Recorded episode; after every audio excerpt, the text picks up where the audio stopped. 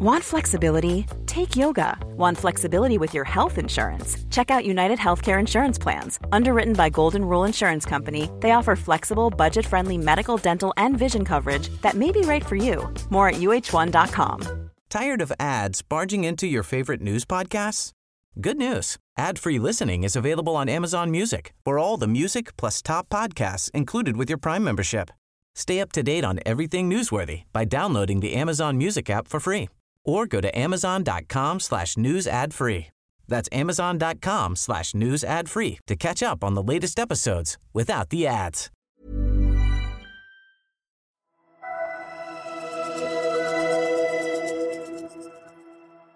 I think the one area that we could possibly claim to be the best in the world at is actually immigration. Mm-hmm.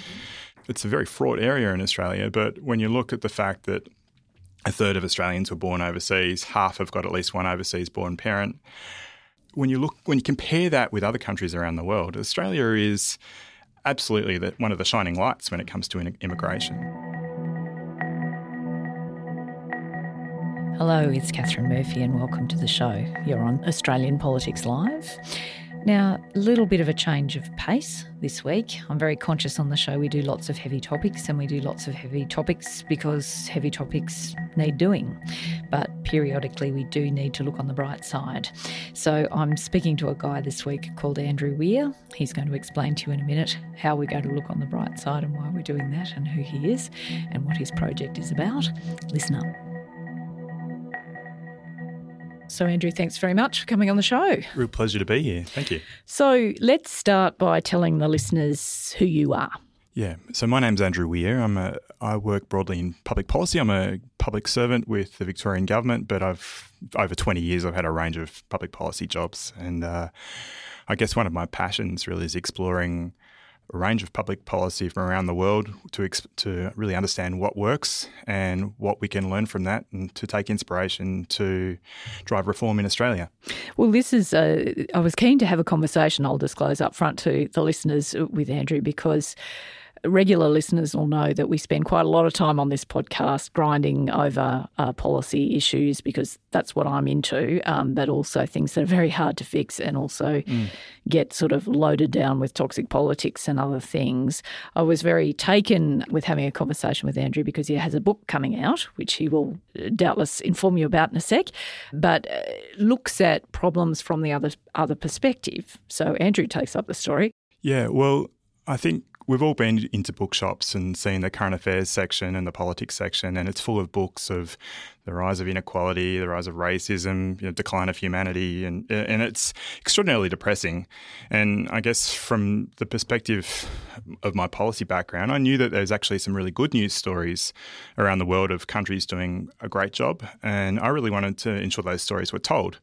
So the book that I've been researching for the last last year or so is really looking around the world and rather than coming at it from an ideological perspective, it's really coming at it from the perspective of asking, firstly, which countries are achieving the best results, you know, best outcomes by looking at some of that high level data, and then drilling down and understanding what they're doing that's actually enabling them to achieve those results. Talking to their experts, talking to everyday practitioners involved in delivering reforms in those countries to really try and distill some of the lessons. Well, let's stick with sunny side up. So, yeah. give us a couple of examples of uh, countries around the world that are solving various wicked problems, or, or at least giving it a crack to yeah. solve wicked problems. Let's let's sure. think about a couple. Well, let's let's look firstly to climate change, one of the biggest problems that's bedeviled Australia, I think, in formulating a uh, an adequate response.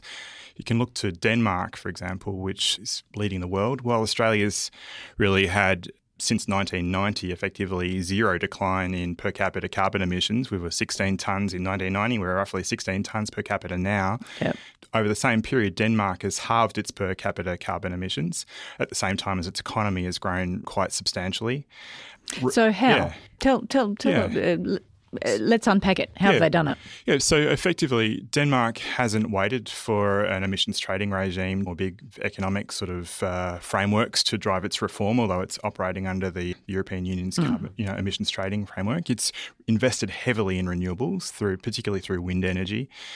And what's interesting about that is that it's actually the centre right centre right coalition in Denmark, uh, the political cousins of the current government in Australia, that's that actually recently committed to a target of 100% renewables for electricity by 2030. And one of the great things about Denmark that they've achieved is political consensus leading to a climate of investment certainty. When companies know what the policy framework is in the future, they're far more likely to invest. And so Denmark has really seen substantial investments in, in wind. And I think the other thing that's really driven reform in Denmark is coming at the problem not from not always from the perspective of the crisis of climate change, but also thinking about it through local problems that are real tangible issues for the mm-hmm. uh, for the community, whether it be through local economic development on the island of Samsø, which I talked to, which is where they leverage investment in renewable energy to drive local economic development, mm-hmm. or even thinking about Copenhagen, improving livability, making Copenhagen a great city to live in through improved public transport and walkability and cycling, has enabled Copenhagen to reduce its per capita emissions down to about two and a half tonnes per person, mm. and, hmm. and, they're aiming to be at zero relatively soon. So, a couple of things, just because I don't, apart from consuming uh, lots of Scandi Noir and having a fantasy that I might go on a Scandinavian holiday at some point. I don't know much about Denmark's uh, sort of economic underpinnings, for mm. example. Did Denmark have a big coal industry? In terms of, you've said like the key yeah. to actually fixing this is one to sort of refract it through a materialist lens mm. rather than talking about some religious, quasi religious yeah. experience of the planet's about to die or isn't going to die, but how do we transform our economy for the next thing and how do we deliver practical outcomes, right? And I can completely understand how that's more successful yeah. than the the cul-de-sac we're in. But what about special interests, though? Because yeah. if we're transforming an energy setup to 100% renewables by 2030, what have the losers said, and mm. how have they not been impactful in slowing progress? Yeah. Well, Denmark does have a coal fired power industry, um, and it's committed to shutting down its last remaining coal fired power stations by 2030. And, and for the most part, there's been a large degree of consensus in Denmark. It dates back right back to the oil crisis in the 1970s, mm-hmm. where where the need for Denmark to be relatively independent, independent from, yeah. a, from an like, from an energy supply point of view. Mm-hmm. So that goes back a long way. But but I think big business has been part of almost co-opted into finding some of the solutions uh, to this challenge. And for example, one of the measures they've got is an energy efficiency program that sees the big electricity companies incentivized to introduce energy efficiency into the system, so they effectively get paid more to supply less energy. Mm-hmm. And so they're on board with that agenda as well. Yeah, I'm just I'm intrigued that uh, when you say it's sort of it's accepted because you know, culturally, it's sort of for, for people in Denmark being energy independent is more important on a sort of sliding scale. Although this is yeah. a kind of superficial yeah. whoosh whoosh way to look at it, but that you know, being energy independent is more important than the transitional costs. I just I, I, am labelling this point because in mm. Australia you know, people, uh, and we're not, we're, you and I are not going to get into politics, but people like Matt Canavan, for example, the resources minister, holds up coal jobs as some sort of divine national right. And that then makes it much more difficult to sort of present these arguments to workers as well, this is a transition. You won't work as a coal worker, you'll work as something else.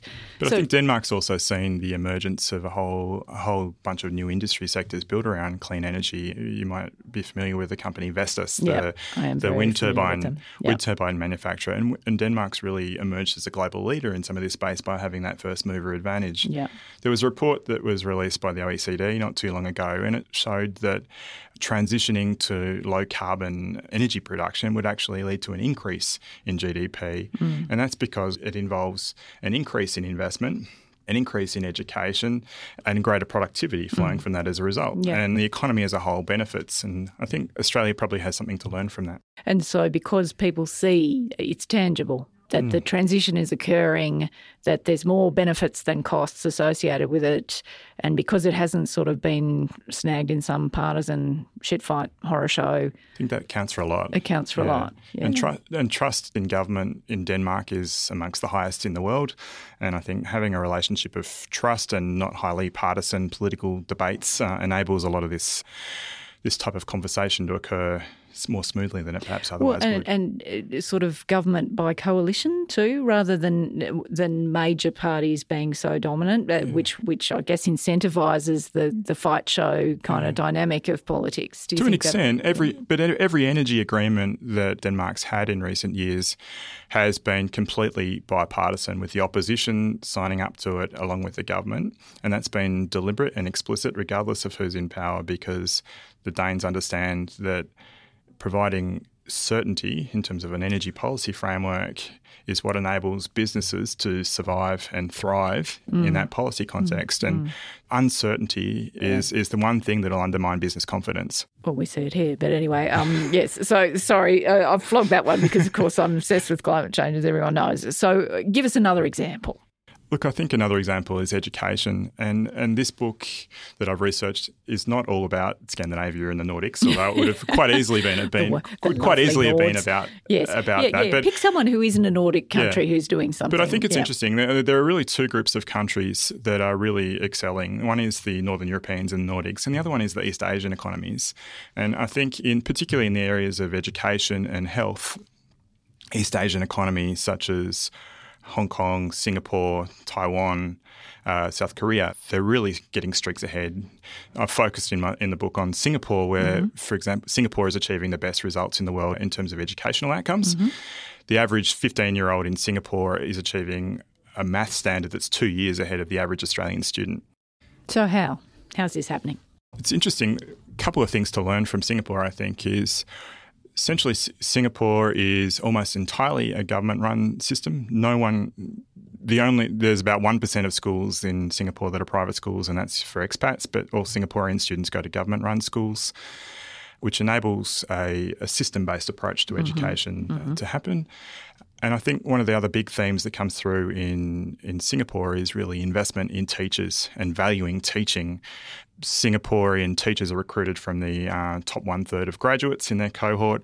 They're paid as civil servants from the moment they enter teacher uh, right. uh, education. Mm-hmm. They are paid relatively highly compared to a lot of other countries in teaching, and they're really incentivized all the way through with learning and development. For example, it's quite normal if you're a teacher in Singapore to be traveling overseas every year to go and learn from other jurisdictions about teaching practice and and teaching really is a prestigious profession, profession. in Singapore. Yeah, right. And and so as well as those systemic things, and sorry if I cut you off, you okay. like finish finish on the systemic front in a sec, but I just want to prompt you on something. Now, education, I'm by no means expert in, but I think I've seen suggestions by people who are much, much more au fait in this area that uh, family background is a really important determinant to educational attainment, yeah. right? I'm not, I'm not diminishing systemic factors, mm. and that's the things that we should look at, right, to see what's mm. successful and yeah. what isn't.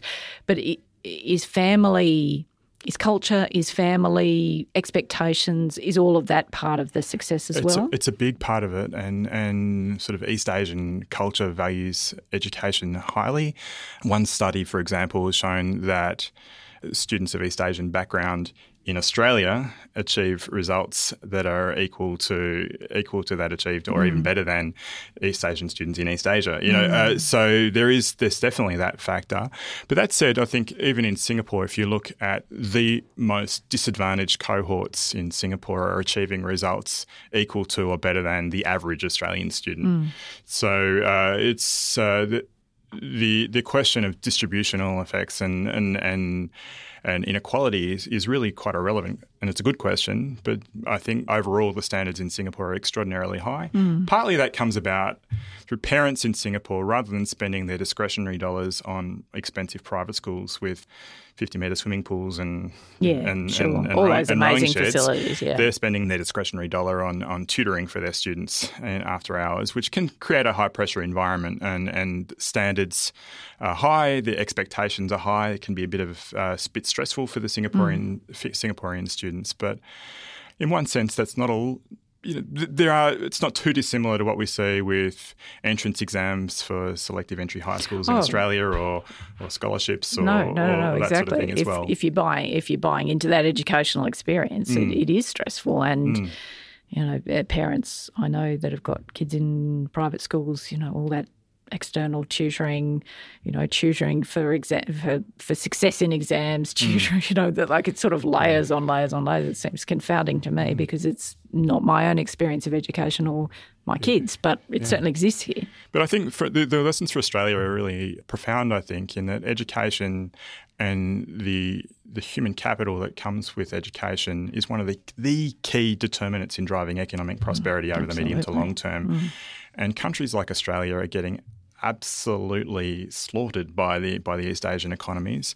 We've already seen um, Singapore's GDP per capita is higher than Australia's, uh, mm. uh, and I think uh, those sort of factors will will see some profound changes in the relative strengths of various countries over coming years, I suspect. And Australia really does need to lift its game in, well, in other areas. Well, this is very interesting. So, how I want to talk to you before we wrap up about things Australia might be doing well, despite you know the chief doomsayer at the at the Guardian here yeah. con- constantly pointing out what we're not doing well.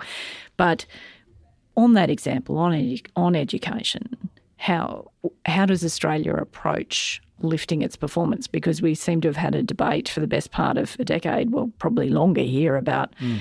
funding, about you know the sort of adequacy of teacher training, all of these things. But yet, it all, at least to me, seems quite bogged down. So how do you turn yeah, that around? I'm not. I, I, don't profess I've got all the answers on what Australia needs to do in that area, but I think there's some lessons at a macro level sure. for Australia. It's it's in it's invest in teachers. It's not worry about spending money on the things that aren't directly contributing to economic outcomes. It's or to educational outcomes, mm-hmm. I should say it is look to those best and brightest jurisdictions from international from an international point of view, and we need to be supporting Australian teachers to with their own learning and development and their own professional development. There's a lot to be learnt from around the world. Um, mm. Singaporean stu- Singaporean teachers are on, the, on, a, on, a, plane every year off to Finland or you know or, or, wherever they go to, to learn to learn about what's what's working. But your question about what Australia is mm. doing well and, and what it could do better at, I think. Mm. Australia is doing quite well at some things. I mean, in education, it's about middle of the pack when it comes to education, but but in other areas, for example, in, in health, we're doing quite well. I think we're about about fifth in the world when it comes to life expectancy, which is which is quite quite good. Mm. From the economic point of view, we're about mid pack in the OECD when it comes to overall economic outcomes.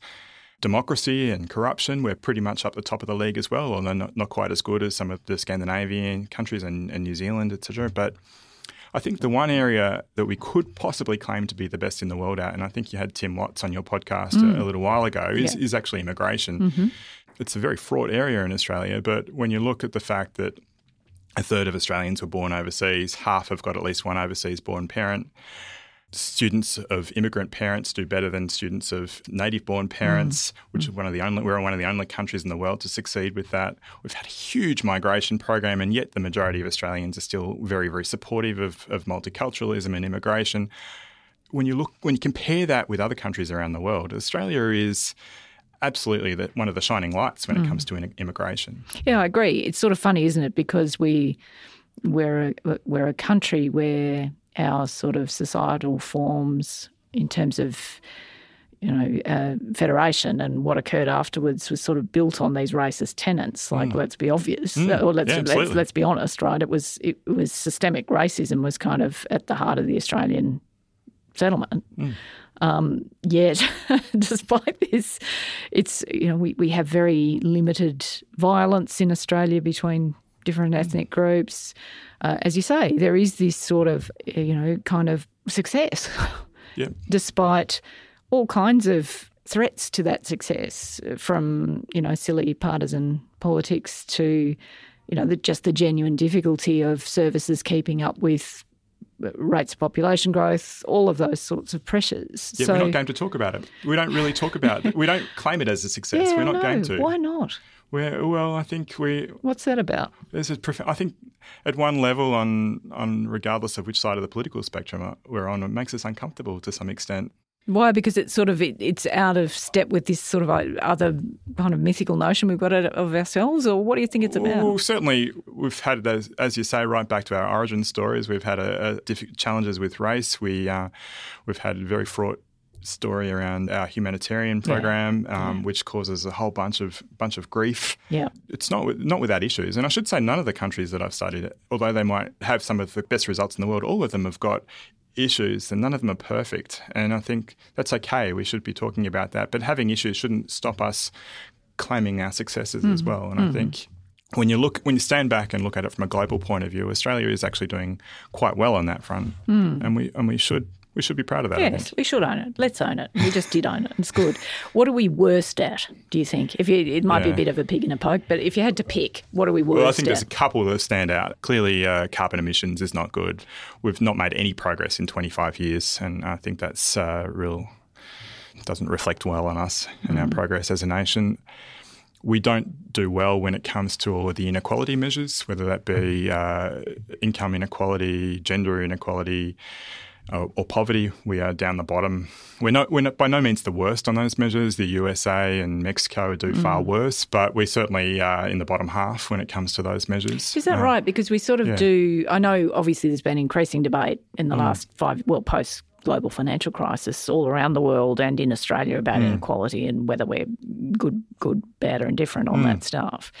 You, I do, I do still think tend to think of Australia as being sort of so much better than America, so we, much better than other places. We are. That's not a fantasy of mine, is it? Or no, we're certainly certainly much better than the USA and, and other countries, particularly Mexico, USA in particular. But when you look at the OECD cohort of developed countries, the sort of cohort of countries Australia should be comparing itself with, where we're not doing as well as as certainly the top half, mm. Mm. Mm. and we're, we're definitely in the bottom half. And I think we, if we were to ask ourselves where we need to improve, I'd say it's in, in those metrics. It's uh, carbon emissions and it's those various inequality measures. Mm, well, can I get an amen in here? Anyway, no, sorry, enough for Paul. Thank you. But um, there's enough to learn from other countries about how to do it. No, we, no, well, we, that's exactly mm, sunny side up. Yeah, we can look to successful turnarounds elsewhere mm, on all of these things yeah. if we're prepared to do that. If other countries can do it, there's absolutely no reason we can't too. It just requires the right degree of determination and the right degree of focus from leadership in Australia. And I think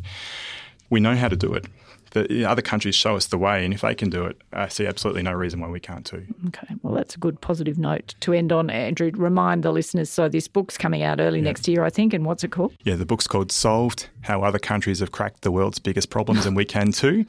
It'll be released in uh, March next year, okay. so keep an eye out for it. Yeah, keep your eyes out for it. It'll be definitely worth a read. Thanks so much for Great. your time. Thanks for your time. Real pleasure. Thank you so much for listening. We appreciate it as always. Thank you to Miles Martignoni and to Hannah Izzard for production. You know the drill. Subscribe, share, all of that business. Tell your friends about it. Don't forget to our fabulous new podcast produced by Guardian Australia called The Full Story. It uh, has been launched this week and it's pretty easy to track down via your favourite podcast app. Parliament's still sitting next week. We've got Senate estimates. We'll be back then.